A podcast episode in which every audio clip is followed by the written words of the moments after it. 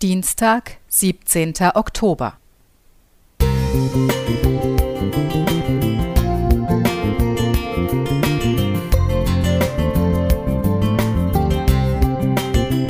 Ein kleiner Lichtblick für den Tag.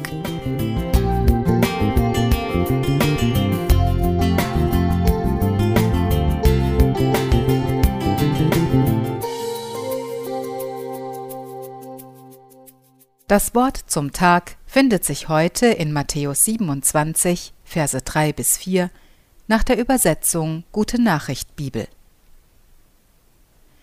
Als der Verräter Judas erfuhr, dass Jesus hingerichtet werden sollte, packte ihn die Reue, und er brachte die 30 Silberstücke zu den führenden Priestern und den Ratsältesten zurück. Er sagte zu ihnen: „Ich habe eine schwere Schuld auf mich geladen, ein Unschuldiger wird getötet, und ich habe ihn verraten.“ Judas, der Gepriesene, ein selbstbewusster Mann aus Juda. Dass Jesus ihn in seinen Schülerkreis aufnimmt, findet er angemessen, denn er hat ihm doch allerhand zu bieten, meint er zumindest. Er zählt sich zum inneren Kreis im Leitungsteam der 12. Als Jesus ihm die Kasse anvertraut, sieht er sich schon als Finanzminister im künftigen Gottesreich. Deshalb bedient er sich auch ab und zu aus dem Beutel. Das steht ihm doch zu, oder?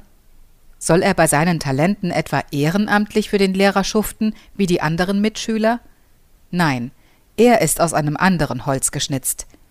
Deshalb nimmt er auch nicht so naiv alles hin, was Jesus sagt und tut. Man wird doch noch hinterfragen dürfen.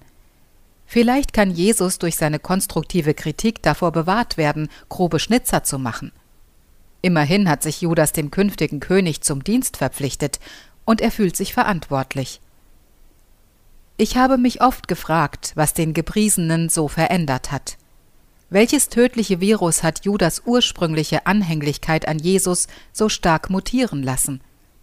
Lag die Wurzel etwa in der Habgier?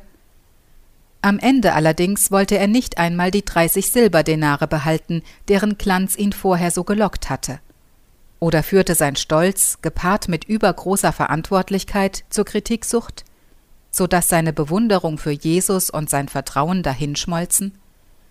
Was machte den Gepriesenen zum Getriebenen, der aus der Gemeinschaft der Jesusfamilie floh und zu den Feinden überlief?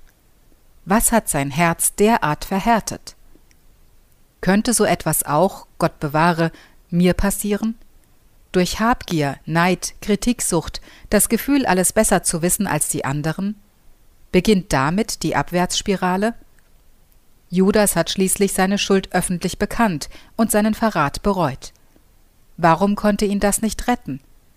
Mit Verrätern und Mördern kann Gott umgehen, aber nicht mit solchen, die seiner Gnade misstrauen. Die machen sich selbst so fertig, dass sie am Ende ganz allein dastehen. Sylvia Renz.